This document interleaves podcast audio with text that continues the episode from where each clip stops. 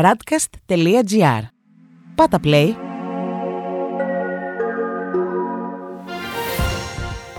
World Desk Ο γύρος του κόσμου μέσα από τα πρωτοσέλιδα ευρωπαϊκών και αμερικανικών εφημερίδων για τη 18η Ιουνίου 2021.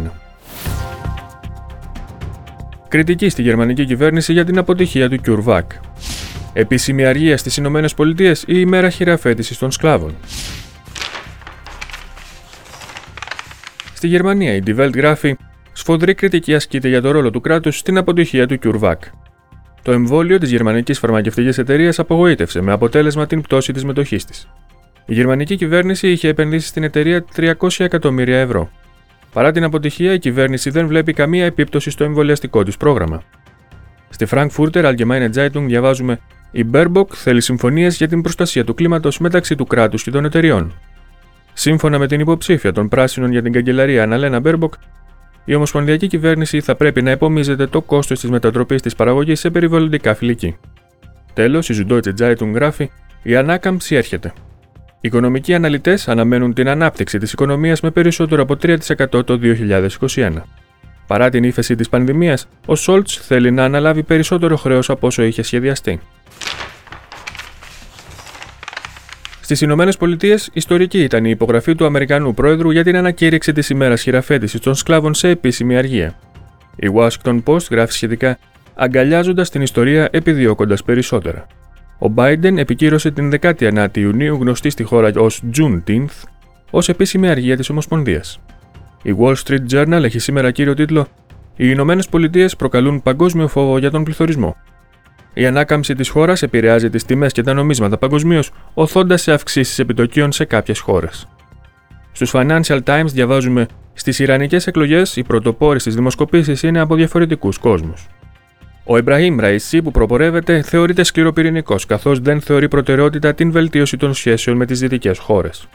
Τέλος, οι New York Times γράφουν: Οι Αμερικανές γυναίκες επαναπροσδιορίζουν τις προτεραιότητές τους, καθυστερώντας τη μητρότητα.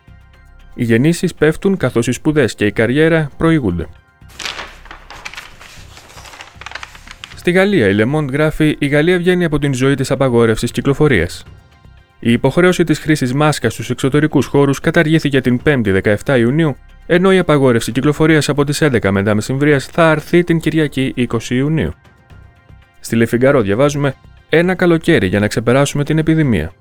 Όλοι οι επιδημιολογικοί δείκτες πηγαίνουν καλά και επιτρέπουν να αρθούν ορισμένοι περιορισμοί. Όμως η επαγρύπνηση παραμένει αναπόσπαστη, εκτιμά η εφημερίδα. Η Λιμπερασιόν κυκλοφορεί σήμερα με κύριο τίτλο Εολικά πάρκα μια μολυσμένη συζήτηση.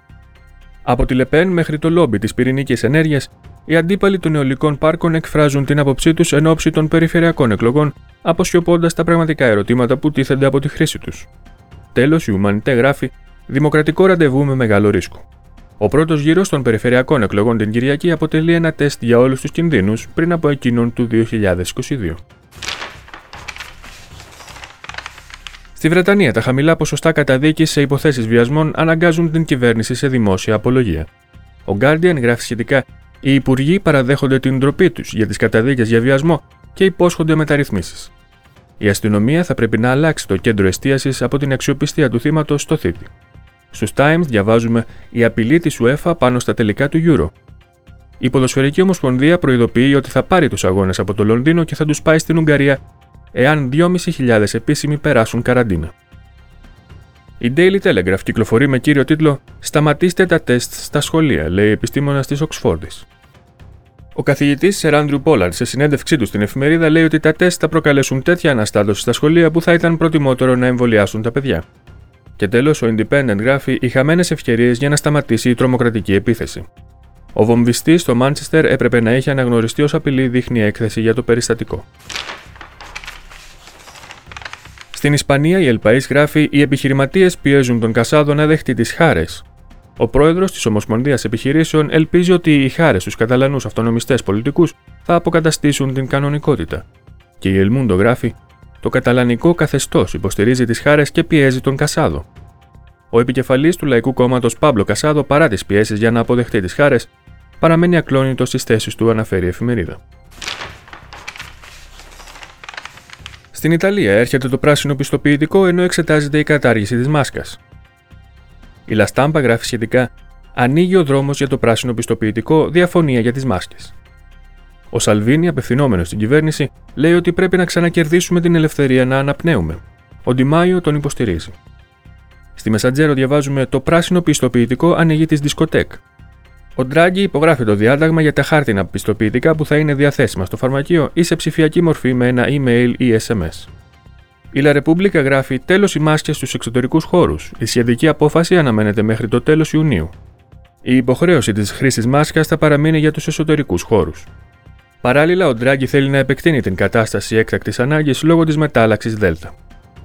Τέλος, η Κορία Ντελασέρα γράφει: Έρχεται το πράσινο πιστοποιητικό για τα ταξίδια. Επίσης, η κυβέρνηση σχεδιάζει να καταργήσει τη χρήση μάσκας στους εξωτερικούς χώρους μέχρι τις 5 Ιουλίου.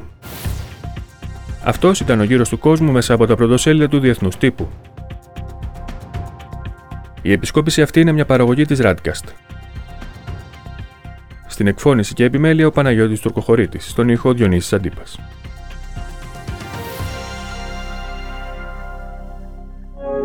Ακούσατε ένα podcast της radcast.gr. Ακολουθήστε μας σε όλες τις πλατφόρμες podcast και στο radcast.gr.